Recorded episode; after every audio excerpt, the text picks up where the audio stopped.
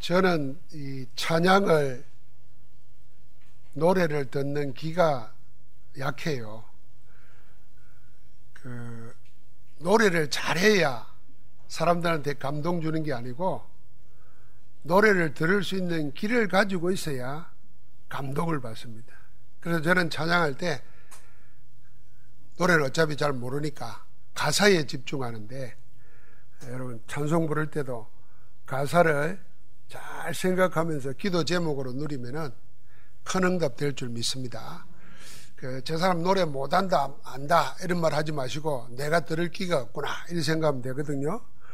아, 아까 그 찬송을 잘못했다는 말이 아니에요. 어, 그 찬송의 은혜가 말씀 성취로 나타나기를 바랍니다. 하나님의 말씀인 마가복음 11장부터 마지막 16장까지는 주님의 생애 마지막 한 주간의 일이 기록되어 있습니다. 오늘은 그 첫 번째로 우리가 종려주일이라고 부르는 일요일부터 시작해서 화요일 중에 일어난 일입니다. 오늘 11장 1절부터 11절에서는 나귀 새끼를 타신 주님이 수많은 군중이 외치는 호산나 찬송을 받으면서 예루살렘 성에 입성하십니다. 12절부터 14절, 뒷날에 20절부터 25절에는 잎사귀만 무성하고 시장길을 채울 만한 작은 열매 하나 없는 무화과 나무를 주님이 저주하십니다. 뒷날에 그 나무가 뿌리부터 말라버린 것을 제자들이 목격하고 놀랍니다. 15절부터 19절에서는 성전에 들어가신 주님께서 강도의 소굴로 변해버린 성전을 깨끗하게 청소하시는 모습이 나옵니다. 오늘 이 세 가지 큰 사건을 통해서 하나님이 우리에게 어떤 언약의 메시지를 주시는가 하는 것을 붙잡아야 되겠습니다. 주님은 유대 명절인 6월절을 지키기 위하여 원근각치에서 몰려든 수많은 무리에게 강렬한 인상을 주면서 생의 마지막 한 주간을 시작하셨습니다. 주님의 마지막 주간 첫 사역은 예루살렘에 모인 무리들에게 호불호를 선명하게 갈라지게 만들었습니다. 어떤 사람들은 열광적으로 환영하며 주님을 맞이했습니다. 그런가 하면은 종교인들을 비롯한 다른 사람들은 주님을 거부하고 죽이기로 작정하는 일이 일어납니다. 극단적인 반응을 예수님이 일어나게 만들었습니다. 먼저 그 시대의 유대사회의 주도권을 장악한 종교인들의 반응을 보십시오. 이들이 볼 때 주님의 모습은 메시아의 모습이 아니었습니다. 오히려 나귀 새끼를 탄 것을 보면 얼마나 우스꽝스러웠겠습니까? 열매를 원하다가 잎사귀만 무성한 무화과 나무를 저주한 것은 원하는 것을 얻지 못하면서 심통을 부리는 것처럼 보였습니다. 그런가 하면은 성전에서 장사하는 자들을 내쫓는 모습을 보고는 너무 가격하다는 인상이 주었습니다. 우스꽝스럽게 보이죠. 심통 부리는 것 같죠. 심지어는 저렇게 가격하게 뭐 이런 생각을 들게 만들었습니다. 그런 자의 가르침을 사람들이 놀라운 교훈으로 반응하는 것을 보고는 이 종교인들이 어떻게 죽일까 하고 음모를 꾸미기 시작합니다. 그리고는 많은 사람들 앞에서 공개적으로 묻습니다. 네가 무슨 근세로 이런 일을 하느냐? 주님의 건의를 문제 삼았습니다. 그러나 현장에서 하나님 나라를 목말라 기다리던 사람들의 반응은 그 시대 종교인들의 반응과 달랐습니다. 정반대였습니다. 나귀 새끼를 타고 입성하시는 주님 앞에 자기들의 겉옷을 벗어 길을 내면서 나무가지를 꺾어 흔들면서 호산나 찬송으로 열렬히 환영했습니다. 주님 앞에서 사람들은 이처럼 양극단으로 엇갈렸습니다. 열렬히 환영하여 받아들이든지 아니면 공개적인 반대와 함께 죽이기로 거짓 모락을 꾸미고 대항하든지 둘 중에 하나였습니다. 주님을 이렇게 양극단으로 대하던 세상은 주님의 제자들과 교회를 향해서도 늘 그리했습니다. 믿고 세례를 받아 제자가 되든지 아니면 길을 쓰고 방해하는 박해자가 되든지 그렇게 나누어졌습니다. 그래서 주님은 늘 있게 마련인 방해자들을 향해서는 우리를 보고 기도하라 하시고 우리의 눈은 항상 현장에 하나님이 숨겨놓고 예배해 놓은 제자를 찾으라고 하셨습니다. 사도행전이 그 정연입니다. 가는 데마다 초대교회 제자들의 멸시와 박해를 받았습니다. 그런데 놀랍죠? 그 멸시받고 박해받는 그 와중에서도 영접하는 자가 나타나고 자신의 전부를 그리스도의 복음을 위해서 헌신하는 자가 나오고 이제는 복음을 위해서 생명까지 거는 제자들이 나타납니다. 재앙과 재난의 시대인 지금도 마찬가지입니다.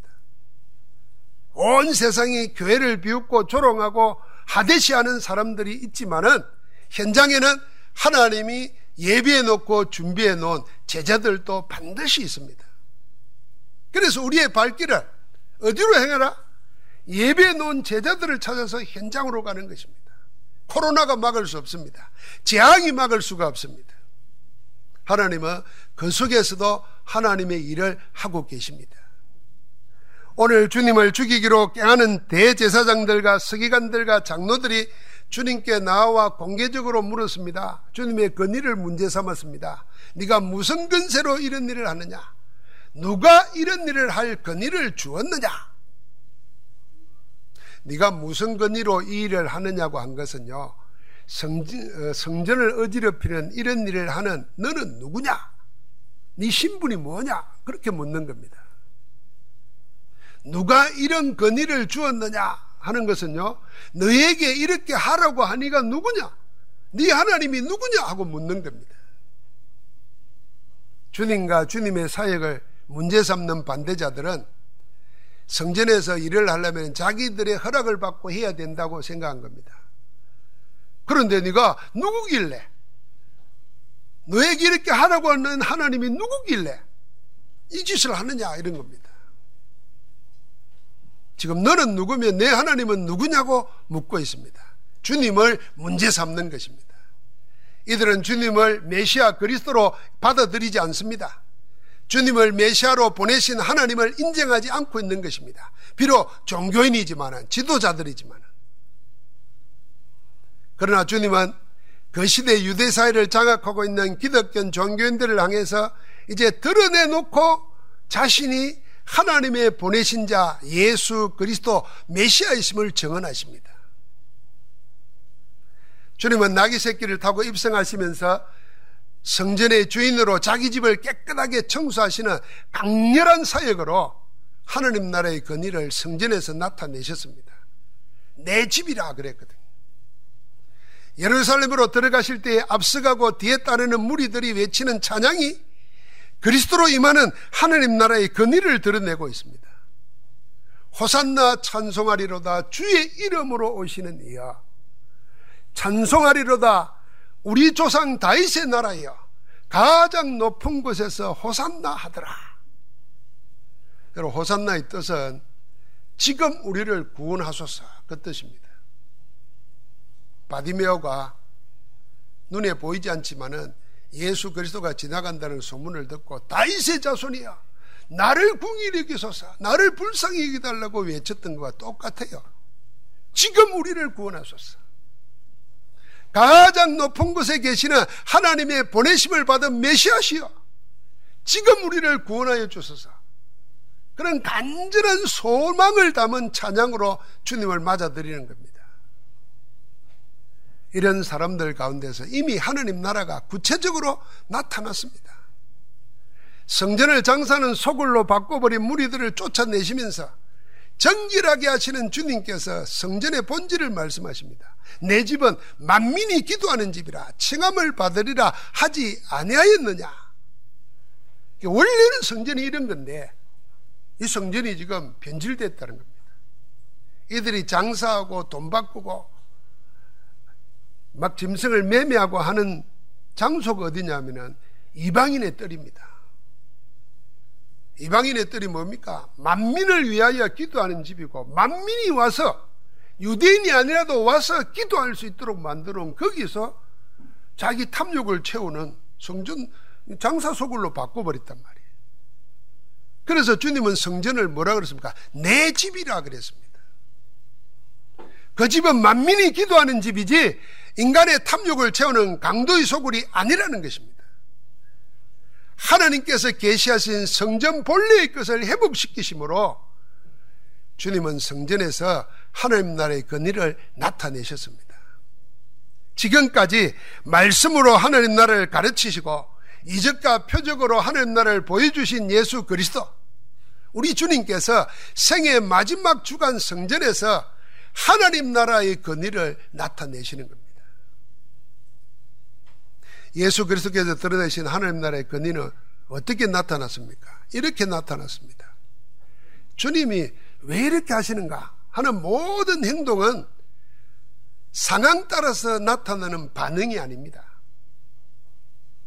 전부 이미 예언된 말씀을 성취하시는 메시아의 사역입니다. 우리는 거의가 행동을 어떻게 하냐면요.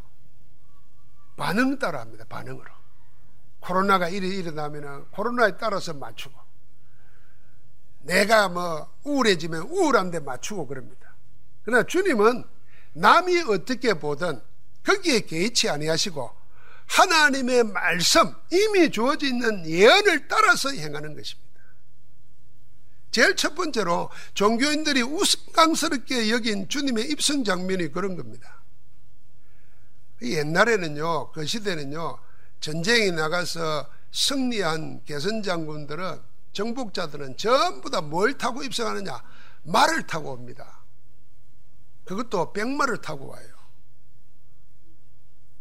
그러니까 정복자, 지배자의 강렬한 모습이 말을 타고 오는 겁니다. 여러분이 말을 안 타봤죠? 말을 한번 타보니까요. 우리는 별로 안 높은 건데, 그거 올라서면요. 엄청 높아 보여요. 그 사람들이 쳐다보면요. 고개 들고 한점 쳐다봐야 돼요. 그런 거창한 모습으로 오는 겁니다. 아, 그런데, 호산나 다윗의 자손이여, 메시아여 하고 찬양을 받으면서 오는데 예수님은 뭘 드셨어요? 짐 싣는 나귀를 탔어요. 그것도 한 번도 짐을 접어지어 있는 어린 나귀. 얼마나 웃기겠어요. 이 코미디요. 아마 어떤 사람들은 욕했을지 몰라요. 그저 어린 나귀를 갖다가 그, 그 타고 오냐고 그랬을 거예요. 그러나 주님이 나귀 새끼를 탄 것은 이미 예언된 메시아의 모습을 성취하기 위해서입니다. 서가라 9장 9절에 이렇게 예언되어 있습니다. 시온에 따라 크게 기뻐할지어다. 예루살렘에 따라 즐거이 부를지어다. 보라 내 왕이 내게 임하시나니 그는 공의로우시며 구원을 베푸시며 겸손하여서 나귀를 타시나니 나귀의 작은 것 곧 나귀 새끼로다. 주님인들 사람들이 옷을 벗고 팍 나무가지를 꺾어 흔들면서 찬양하는데 큰 말을 타고 오고 싶지 않았겠어요? 그런데 하나님의 예언의 말씀이 나귀 새끼를 타는 그 자체가 하나님의 메시지입니다. 겸손한 왕, 성기는 종된 왕, 세상의 지배자들과는 다른 방식의 건의를 가진 왕의 모습을 보이는 겁니다. 성전을 청결하게 하신 것도 마찬가지입니다. 주님이 정의의 분노를 바라신 게 아닙니다. 이미 예언된 말씀을 성취하는 행동입니다. 이사야 56장 7절의 말씀입니다. 내가 그들 나의 성산으로 인도하여 기도하는 내 집에서 그들을 기쁘게 할 것이며 그들의 번제와 희생을 나의 재단에서 받게 되리니 이는 내 집은 만민이 기도하는 집이라 일컬음이 될 것이라. 그런데 이 성전 주님이 말씀하시는 내 집이 내 이름으로 일컬음 받는 이 집이 너희 눈에는 도적의 소굴로 보이느냐? 예레미야 7장 11절에 그랬어요. 그 말씀하신 그대로 성전을 깨끗하게 하신 것입니다. 주님이 하신 모든 행동은 전부 이미 예언된 하나님의 말씀을 성취하시기 위한 것이 목적이었습니다. 주님은 이처럼 말씀 성취를 통해서 하나님 나라의 권위를 나타내는 것입니다. 세상의 탐욕을 채우기 위하여 허황된 공명심을 드러내기 위해서 하신 것이 아니라 오직 하나님의 말씀을 이루기 위해서 세상의 눈을 개의치 아니하시고 말씀대로 행하신 것입니다. 사랑하는 성도 여러분, 내게 하나님 나라의 근위가 언제 나타날까요? 내 가정에, 내 기업에, 내 사역에 하나님 나라의 근위, 하나님이 친히 임재하셔서 통치하시고 다스림으로 하나님의 영광의 역사가 나타나는 그 하나님 나라가 언제 일어날까요? 오직 우리가 하나님의 말씀의 능력을 믿고 그대로 행할 때입니다. 여러분, 내가 하나님 말씀을 말씀으로 믿고 그 말씀대로 행할 때 어떤 일이 나냐? 하나님 나라가 일어나는 것입니다. 어, 베드로나 요한은 이걸 체험했잖아요. 성령 충만이 받고 성전에 올라가다가 나면서 안전뱅이가 성전 민문 앞에 앉아서 동냥질합니다. 40년을 그러고 있어요. 40년 동안 아무도 어느 누구도 그 문제를 해결해 주지 못했어요. 자기들도 처음 본 게 아니라 40년 동안 보면서 무기력함만 느꼈어요. 그런데 웬일입니까? 성령 충만 받고 난 다음에 올라가는데 오늘은 그날따라 다르게 보였어요. 저 사람의 문제가 돈 없는 문제도 아니고 장애 있는 문제도 아니고 저 사람의 문제가 사람들이 도와줄 사람이 없어서의 문제도 아니라 근본 문제 영적 문제라. 하나님 떠난 문제라. 죄와 저주 사단에게 잡힌 문제라. 그런데 그 문제는 이미 하나님께서 그리스도로 끝내버리지 않냐. 그 그리스도가 지금 우리와 함께 하지 않냐. 그 믿음 가지고 말했어요. 우리를 보라. 여러분 지금 세상이 교회를 비웃고 그리스도인들을 조롱하고 욕하는 시대입니다. 그때도 마찬가지였습니다. 그런데 내 속에 그리스도가 나와 함께 하시고 살아있고 하나님의 말씀이 성취되는 것을 믿으니까 우리를 보라 그랬어요. 지금요, 우리를 보라고 해야 될 때예요. 네가 구하는 은과 금은 내게 없지만은 내게 있는 것으로 내게 주노니. 여러분과 나에게 지금 뭐가 있습니까? 그리스도가 있지 않습니까? 주님이 함께 하시지 않습니까? 그 이름으로 일어나 그러라 했습니다. 하나님 나라가 임했습니다. 40년 동안 저주, 재앙, 흑암에 묶여 있던 자가 다리에 힘을 얻고 뛰어 일어나서 걷기도 하고 뛰기도 하며 뭐 했다 그랬죠? 흑암이 떠났다는 점과 하나님을 찬양했습니다. 성전에 들어가서 나중에는 그리스도의 정인으로 났습니다. 언제 하나님 나라의 근위가 나타날까요? 여러분과 내 하는 일에 여러분과 내 있는 곳에 말씀을 하나님의 말씀으로 믿을 때입니다. 여러분 기억하셔야 됩니다. 데살로니가전서 2장 13절에 데살로니가 교인들은 하나님의 말씀을 받을 때 어떻게 받았다 그랬죠? 사람의 말로 아니 받고 하나님의 말씀으로 받았다 그랬어요. 그런데 이 말씀이 너희 믿는 자 속에 역사한다 그랬습니다. 말씀의 역사가 우리를 치유하십니다. 말씀이 우리의 육신을 치유하고 마음을 치유하고 우리의 영혼을 치유합니다. 말씀이 우리의 삶을 바꿔버립니다. 사랑하는 성도 여러분, 그래서 자꾸 남의 탓, 환경 탓 할 거 없습니다. 그건 끝이 없습니다. 하나님 없는 사람이 하는 겁니다.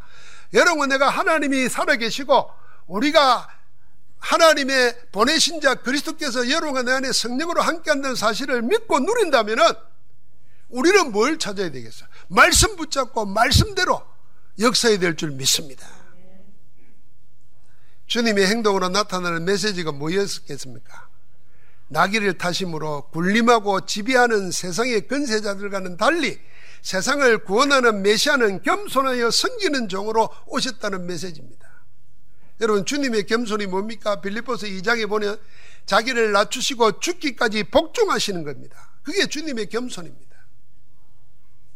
우리 죄를 대신하여 담당하시고 우리 대신 죄의 형벌을 받으심으로 여러분과 나를 살리는 그래서 우리를 살려서서 어디에 앉힙니까? 하나님 자녀의 자리에 앉게 하신 그 섬김이 주님의 겸손입니다. 여러분 우리가 안 믿는 사람들, 교회를 욕하는 사람들 다 우리가 주님의 겸손으로 다가가야 됩니다. 성김으로 그들을 구원받게 만들어야 됩니다. 주님은 이미 제자들에게 여러 번 얘기했습니다. 크고자 하는 자는 성기는 자라야 되고 어뜸이 되고자 하는 자는 모든 사람의 종이 되어야 된다. 주님은 생애 마지막 주간에 나귀 새끼를 타고 다시 한번 섬기는 종된 왕의 모습으로 복음을 가지고 섬김으로 세상을 살리는 자로 살라고 우리에게 메시지를 주시는 겁니다. 열매 하나 없는 잎사귀가 무성한 무화과 나무를 꾸짖어 말라지게 한 것은 뭐겠습니까? 시장에서 먹을 것이 없던 주님이 심통을 뿌린 것도 아닙니다.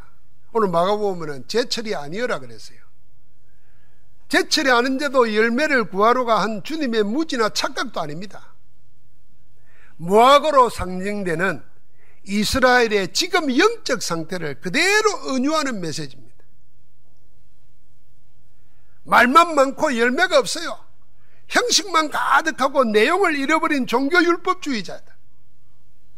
생명의 구원에는 무관심하고 자기 탐욕을 채우는데 혈안이 되어 있는 삐뚤어진 종교적 열심으로 가득 찬 이스라엘의 영적 상태를 책망하시는 주님의 행동 메시지입니다. 여러분, 이 모든 것이 어디에서 옵니까? 그게 성전을 청결하게 하시는 주님이 보여주는 메시지입니다. 성전의 타락에서 오는 겁니다. 성전의 타락은 교회의 타락입니다. 교회의 타락은 예배의 타락입니다. 예배의 타락에서 온갖 거짓된 탐욕이 일어납니다. 여러분, 이번 주간 뉴스에 보니까요. 전 세계에 일어나는 코로나 때문에 일어나는 숨은 일들이 있는데요. 그게 뭐냐면은 사람들이 밖에 다니지 못하고 마음대로 놀지를 못하니까 집안에 있잖아요. 그러니까 집안에서 가정폭력 일이 그리 많이 일어난대요. 심지어는 여성을 향한 범죄가 너무 일어나는 거예요. 나이지리아 같은 데는 여성을 강간하고 살해나는데 너무 일어나가지고 국가 비상사태가 났대요. 멕시코에는 지금 여성들이 일어나가지고 난리 여러분, 이게 뭐겠습니까? 그동안에 다 숨겨져 있다가 어떤 다른 환경이 주어지니까 자기에게 있던 영적 문제가 막 나타나는 겁니다. 이게 전 세계를 지금 힘들게 하는 겁니다. 코로나 때문이 아닙니다. 원래 있던 문제가 드러나는 겁니다. 성전의 타락은 바로 그걸 말하는 겁니다. 하나님 아닌 나 중심, 영적 소망 아닌 육신적 소망, 욕망, 하나님의 영광이 아닌 인간 중심의 성공력, 창세기 3장, 6장, 11장으로 우리 마음과 영혼을 속여 빼앗아갑니다. 당연한 저주와 재앙이 따라올 수밖에 없습니다. 그래서 지금 주님은 자신의 몸된 집 성전을 청소하시는 겁니다. 만민이 와서 기도하는 집으로 하나님 만나고 하나님과 함께하며 하나님 안에서 모든 것을 누리는 성전 본래의 모습을 되찾는 열심을 직접 행동으로 보여주는 겁니다. 주의 전을 사모하는 열심이 나를 삼킨다 그랬습니다. 세상 살리기 전에 교회의 본질을 먼저 회복하라. 하나님 중심의 예배, 하나님의 온전하신 뜻을 찾고 구하는 기도, 생명을 드림으로 회복해 놓은 전도 축복을 되찾아 누리라. 그 메시지입니다. 우리를 향한 주 예수 그리스도의 최우선 관심 사역이 있습니다. 생의 마지막 한 주간에 하신 사역을 통해서 하나님이 여러분과 나를 향한 최우선 관심이 뭐겠는가? 그걸 말해줍니다. 그 첫 번째는요. 하나님의 자녀인 여러분과 나, 내가 다른 무엇보다도 여러분과 나의 영적 상태가 어떠하냐가 가장 우선 관심입니다. 한번 같이 합시다. 하나님의 우선 관심은 나의 영적 상태에 있다. 내 영적 상태가 지금 어떠느냐? 그게 주님이 여러분과 나를 향한 최고의 관심입니다. 주님은 우리 개인의 지혜나 능력이 필요하지 않습니다. 우리의 재산이나 인격도 필요하지 않습니다. 오히려 주님은 반대입니다. 세상에 미련하고 약하고 천하고 멸시당하고 없는 것을 택해서 있는 것들을 부끄럽게 하려 하시는 분입니다. 그런 분이 여러분과 나의 능력, 재산, 인격, 지혜 필요하지 않아요. 우리는 반대로 생각합니다. 그래서 주님의 최고 관심은 하나님의 자녀인 우리가 그냥 복음이 아니라 오직 복음. 단순히 그리스도가 아니라 오직 그리스도로 충만한 자로 되는 것이 모든 관심의 내용입니다. 우리가 오직 그리스도 한 분으로 충분하고 완전하고 모든 것 되는 데에 모든 관심이 다 있다는 것입니다. 그래서 사도 바울은 이렇게 고백했습니다. 고린도전서 1장 30절에 너희는 하나님으로부터 나서 그리스도 예수 안에 있고 예수는 하나님으로부터 나와서 우리에게 지혜와 어려움과 거룩함과 구원함이 되셨나니 여러분과 나의 지혜, 인격, 능력, 재산 아니라 그리스도께서 우리의 지혜가 되어 주시고 어려움이 되어 주시고 거룩함이 되어 주시고 구원함이 되셨다는 겁니다.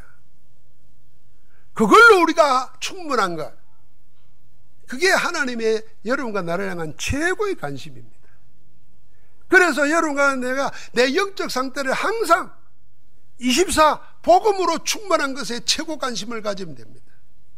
그래서 오늘 메시지 나오는 대로 기도 콘텐츠, 여러분 전도 콘텐츠, 이런 콘텐츠 갖추라 그러잖아요.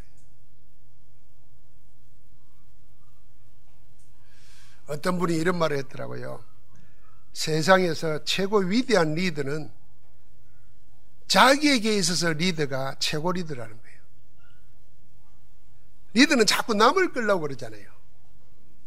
진정한 리더는 자기를 끌 수 있어야 돼요. 근데 우리는 맨날 끌려다니잖아요. 세상에 끌려다니고, 욕심에 끌려다니고, 예틀에 끌려다니고. 이 나를 주님께로 끌고 갈 수 있어야 그 사람이 전 세계에 가장 위대했던 정복자들보다 나은 리더예요. 여러분, 그런 리더의 축복 있기를 주의 이름으로 축원합니다. 그래서 우리를 끌고 그리스도 밑에 복종시켜서 그리스도가 우리의 모든 것 되어서 그 그리스도가 내 육신도 내 자녀도 내 교회도 내 산업도 내 인생을 다스리시도록 오직 그리스도 한 분으로 충분하기를 주의 이름으로 축복합니다. 둘째는 주님의 관심이 어디에 있냐면 하나님의 집인 교회에 있습니다.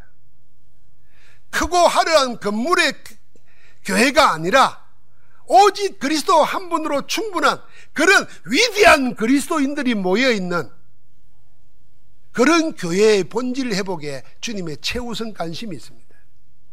여러분, 교회는 건물 이전의 사람입니다. 어떤 사람이냐? 오직 그리스도로 충분한 사람. 그런 사람들이 많이 모이면 위대한 그리스도인들이 많이 모인 교회가 진짜 위대한 교회예요. 억만금을 짓고 건물을 지어놔도 그리스도로 충분한 그리스도인이 없으면 껍데기예요. 하나님은 그거 허물어 뿌린다네. 여러분 교회의 본질은 살아계신 하나님을 예배하며 그리스도 예수 은혜 안에서 강건하고 오직 성령의 능력으로 세상 나라를 하나님 나라로 살리는 데 있습니다. 그래서 예수 그리스도를 통해서 하나님을 만나고 함께하고 그를 영화롭게 하는 것이 예배고 교회입니다. 그리스도의 복음 안에서 받은 말씀으로 사, 세상을 살아갈 이유와 힘을 얻고 삶의 방향을 찾아 누리는 것이 기도고 교회입니다. 지금 우리 안에 함께 하시는 성령의 역사를 따라 세상 살리는 하나님의 구원 사역을 따라가는 것이 전도고 교회입니다. 교회가 세상의 조롱거리가 되고 교회가 세상보다 못하게 된 지금 우리는 교회 안에서 신앙생활합니다. 교회를 통해서 세상 살리는 전도 운동하고 있습니다. 참 어려운 시대에 신앙생활하고 전도 운동하는 것입니다. 교회가 세상과 같거나 세상보다 못하게 되어버린 시대일수록 하나님의 더한 관심이 어디에 있느냐? 그런 못난 교회에 있습니다. 언약이 없는 사람들은 교회가 욕을 받고 조롱을 받으면 교회를 떠납니다. 그래서 교회가 영광을 얻을 때 속 모습을 나타냅니다. 자라목처럼. 아이들 장난감 보면 두더지 때리는 거 있죠. 내가 유일하게 하는 게 그거예요. 그거 한 지도 한 10년 됐는데 대가리 때리잖아요. 내밀 때마다. 그런 두더지 신앙되면 안 돼요. 욕 들을 때 똑 숨었다가 돈 될 때 쏙 넣고 대가리를 박살 내야 돼요. 그럼 머리도 아니에요. 그런데 하나님의 관심은 어디에 있냐면요. 이렇게 못난 교회에 있다는 거예요. 그래서 하나님은 교회를 피로 값주고 산 내 교회라 그랬습니다. 그 교회를 교회답게 하셔서 반드시 교회를 통해서 세상을 살리려고 여러분과 나를 교회로 부르셨습니다. 그래서 그리스도 예수 안에 있는 여러분과 내가 교회입니다. 한번 같이 합시다. 우리가 교회다. 우리가 교회예요. 나를 옛틀 세상에서 나와서 새틀 교회로 세우는 것입니다. 우리 자신을 오직 복음, 오직 기도, 오직 전도의 정인으로 교회의 본질을 회복하면요. 그 사람은 위대한 그리스도의 사람입니다. 큰 건물보다 오직 그리스도 한 분으로 충분한 그런 큰 인물들이 모인 교회로 여러분과 나를 세워야 됩니다. 주님이 지금 거기에 관심하고 계시는 줄 믿습니다.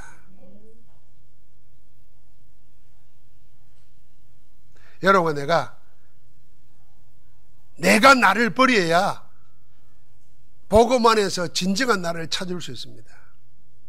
바디메오가 자기의 전 재산, 자기의 모든 것들은 겉옷을 벗어버리고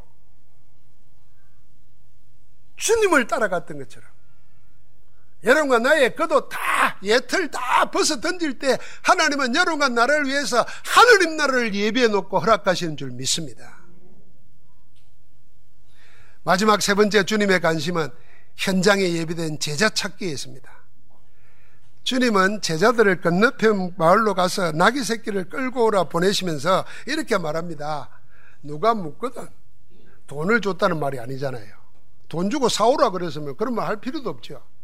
아무것도 안 주면서 끌고 오라는 겁니다. 그러니까 주님 미리 말했어요. 틀림없이 물을 거 아니냐. 묻거든 이리 말해라. 한번 같이 합시다. 주가 쓰시겠다.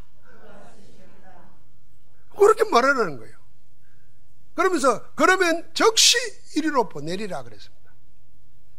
제자들이 긴가민가 하면서 갔지만은 현장에 갔더니 그 말씀 그대로였습니다. 그렇게 묻는 사람이 있었고 그렇게 말씀대로 답하자 아무 말 없이 내어줍니다. 여러분, 현장에 주님의 말씀을 말씀 그대로 받고 순종할 자가 있었다는 것입니다. 이름도 없는 이 사람은 예언된 말씀을 성취하시는 자리에 기중하게 쓰임받은 제자입니다. 이름도 없이 자기 나귀를 내어놓은 이 사람은 나귀 새끼를 타고 오시는 만왕의 왕, 겸손한 왕, 세상에 드러내는 데 쓰임받았습니다. 예수가 그리스도이심을 드러내는 자가 제자입니다. 제자가 준비된 현장으로 여러분과 나를 보내시는 겁니다. 우리를 이스라엘 나라에서 제자를 예비해 놓고 보내십니다. 현장에 예비된 제자를 찾는 전도 제자와 함께 하십니다. 주님의 최고 관심 사역이 현장에 예비된 제자 찾기에 있습니다. 주님의 관심과 함께하는 자가 하나님의 자녀요 그리스도의 제자며 성령의 인도받는 성령의 사람입니다. 주님의 최우선 관심이 어디에 있어요? 여러분과 나의 영적 상태에 있습니다. 여러분과 내가 복음 말고 다른 것은 다 비본질적인 겁니다. 본질은 오직 복음입니다. 그래서 비본질적인 것에서 해방받고 자유해야 됩니다. 교회 안에서 저 사람이 어떻고 이 사람이 어떻고 그 복음 아니에요. 비본질적인 겁니다. 비본질적인 것은 자유해야 돼요. 그러면 어떻고 저러면 어떠냐 생각하면 돼요. 내 좋아하는 사람이 있을 수 있고 내 싫어하는 사람이 있을 수 있어요. 여러분과 내가 무슨 뭐 BTS입니까? 모든 사람으로부터 사랑받으려 그러고. 우리 연예인 아니에요. 좋아하는 사람이 있으면 싫어하는 사람도 있어요. 괜찮아요. 싫은 사람 때문에 내가 정신 차리고, 좋아하는 사람 때문에 내가 힘을 얻고, 이런 거예요. 말 되죠? 그러면 돼요. 그런데 무슨 연예인 된 것처럼 모든 사람의 사랑받을 제일 나쁜 놈이 누군지 알아요? 만인의 남자예요. 만인의 여자가 제일 나쁜 여자예요. 한 남자의 여자, 한 여자의 남자, 이래야 최고의 남자지. 아멘하기 뭐합니까? 맞잖아요. 교회 안에서 자꾸 비본질적인 겁니다. 그런데 매일 필요 없습니다. 세상에 나가서 자꾸 정치판 노래에 놀아나지 마십시오. 그 선 넘어서야 돼요. 보수도 살리고 진보도 살려야 돼요. 전라도도 살리고 북한도 살리고 경상도도 살려야 돼요. 안 그러면 우리가 어떻게 237 보금 운동하겠어요? 제발 이 선을 넘어서야 돼요. 그래서 여러분과 나에게는 하나님의 최고 관심하는 거기에 내 관심이 들어가는 거예요. 사랑하는 성도 여러분, 오늘 하나님의 관심하는 것에 최관심된 제자들에게 주님께서 모든 것이 되리라고 하신 기도의 비밀을 알렸습니다. 그걸 오늘 우리가 함께 읽었어요. 여러분 오늘 23절, 24절에 보니까 그대로 되리라 하는 말이 똑같이 있어요. 한번 같이 합시다. 그대로 되리라. 말씀하신 대로 되리라.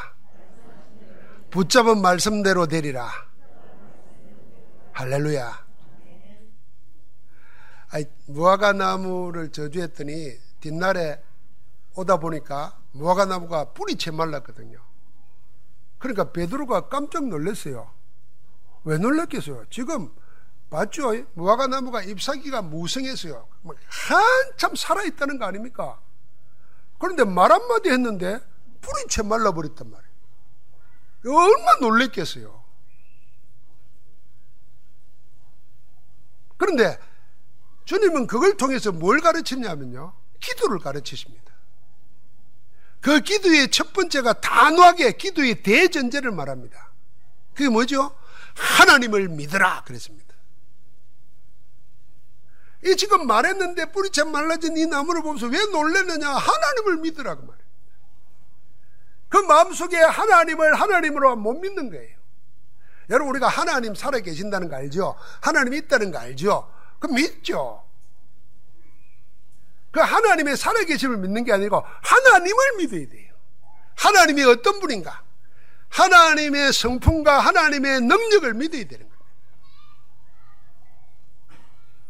믿음이 없이는 하나님을 기쁘시게 못하나니 하나님께 나아가는 자는 반드시 그가 계신 것과 또한 자기를 찾는 자들에게 뭘 주심을? 상 주시님을 믿어야 할지니라. 하나님의 전능하신 능력, 그리고 사랑하는 자녀들의 강구에 귀를 기울이시고 응답하시는 그 하나님의 선하심을 믿으라는 겁니다. 그걸 믿고 기도하라는 겁니다. 능력의 하나님, 선하신 하나님, 좋으신 하나님, 상 주시는 하나님, 믿고 그 믿음으로 기도하면 반드시 그대로 된다는 겁니다. 여러분, 여러분과 나를 믿을 필요 없습니다. 여러분이 기도하면서 마음에 뭐, 아, 이리 기도하면 될까? 그런 생각을 할 필요 없어요. 내가 진짜 하나님의 능력, 나와 다르다는 능력, 세상의 그 어떤 능력자와 다른 능력. 그리고 하나님이 나를 벌하고 책망하고 망하게 하는 분이 아니라 자신을 들여서 나를 자녀 삼으시고 좋은 것을 더 원하는 대로 주시기를 원하신 아버지 하나님을 믿고 기도하라고 말이에요. 그래서 23절에 마음에 의심치 아니하면 그대로 되리라. 여러분 의심치 않는다는 말은 불신앙이 아닙니다. 의심이라는 말은 이게 신앙입니다. 의심이 신앙이라니까요. 어떤 신앙이냐? 의심은요, 믿어야 될 건 안 믿고, 믿지 말아야 될 건 끝까지 믿는 게 의심 신앙이에요. 아예 안 믿으면 돼요. 그런데 이 의심은 뭐냐면, 믿어야 될 하나님과 하나님 말씀은 안 믿고, 자꾸만 자신과 환경은 절대로 믿고, 그게 의심이에요. 그 그런 의심 말라 그 말입니다. 왜 자기를 믿고 환경을 믿냐 말이에요. 하나님을 믿으라는 거예요. 그러면 그대로 된다는 거예요. 24절에 말합니다. 기도하고 구하는 것은 받은 줄로 믿으라. 그러면 그대로 되리라. 여러분과 내가 정말 믿음으로 기도했으면 하나님께는 이미 이루어졌어요. 여러분과 나에게 오는데 적각 올 수도 있고 10년 뒤에 올 수도 있고 죽기 전에 올 수도 있어요. 주로 적각 많이 와요. 받은 줄로 믿으라는 겁니다. 그래서 받아놓고 시작하는 게 복음이라니까요. 받으려고 발부둥 치는 것은 종교고 우상숭배지만은 받아놓고 시작하는 거예요. 그래서 믿음은 뭐입니까? 바라는 것들이 실상이요. 보지 못하는 것들이 증거라. 실상 붙잡고 증거 붙잡고 나가는 겁니다. 할렐루야. 그리고 기도할 때 마음에 헤매가 있거든 용세라. 마음에 사람에 대해서 꺼리끼는 게 있거든 다 풀어버리라 그 말입니다. 그러면 붙잡고 네가 해결하려고도 하지 말고 그냥 다 풀어버리라. 기도를 하나님이 사해 주시는 은혜 속에서 하라는 것입니다. 예수님의 마지막 주간에 하나님 나라를 그 일을 성전에서 나타내었습니다. 여러분과 내가 성전입니다. 여러분과 내가 하나님의 성전, 하나님이 지금 우리 안에 계시고 우리와 함께 하십니다. 우리와 함께 하시는 그분이 우리를 하나님 나라까지 인도하실 것입니다. 지금 이 코로나 제한 기간에도 하나님이 다른 데 계시는 것이 아니고 지금 우리와 우리 안에 함께 하시는 줄 믿습니다. 믿고 기도하는 겁니다. 이 재앙과 재난의 한 주간도 여러분과 내가 하나님 자녀가 가는 데마다 하나님 나라가 일어나는 역사 있기를 모든 문제를 해결하신 주 예수 그리스도 이름으로 축복합니다. 하나님 감사합니다. 우리에게 하나님 나라가 뭔지를 나타내고 보여주고 가르치기 위해서 육신으로 오셔서 친히 행하시니 감사합니다. 하나님 나라의 시민권자로 이 재앙시대를 누리며 찬양하며 승리한 개성가를 부리며 살아가게 하옵소서. 예수 그리스도 이름으로 기도하옵나이다. 아멘.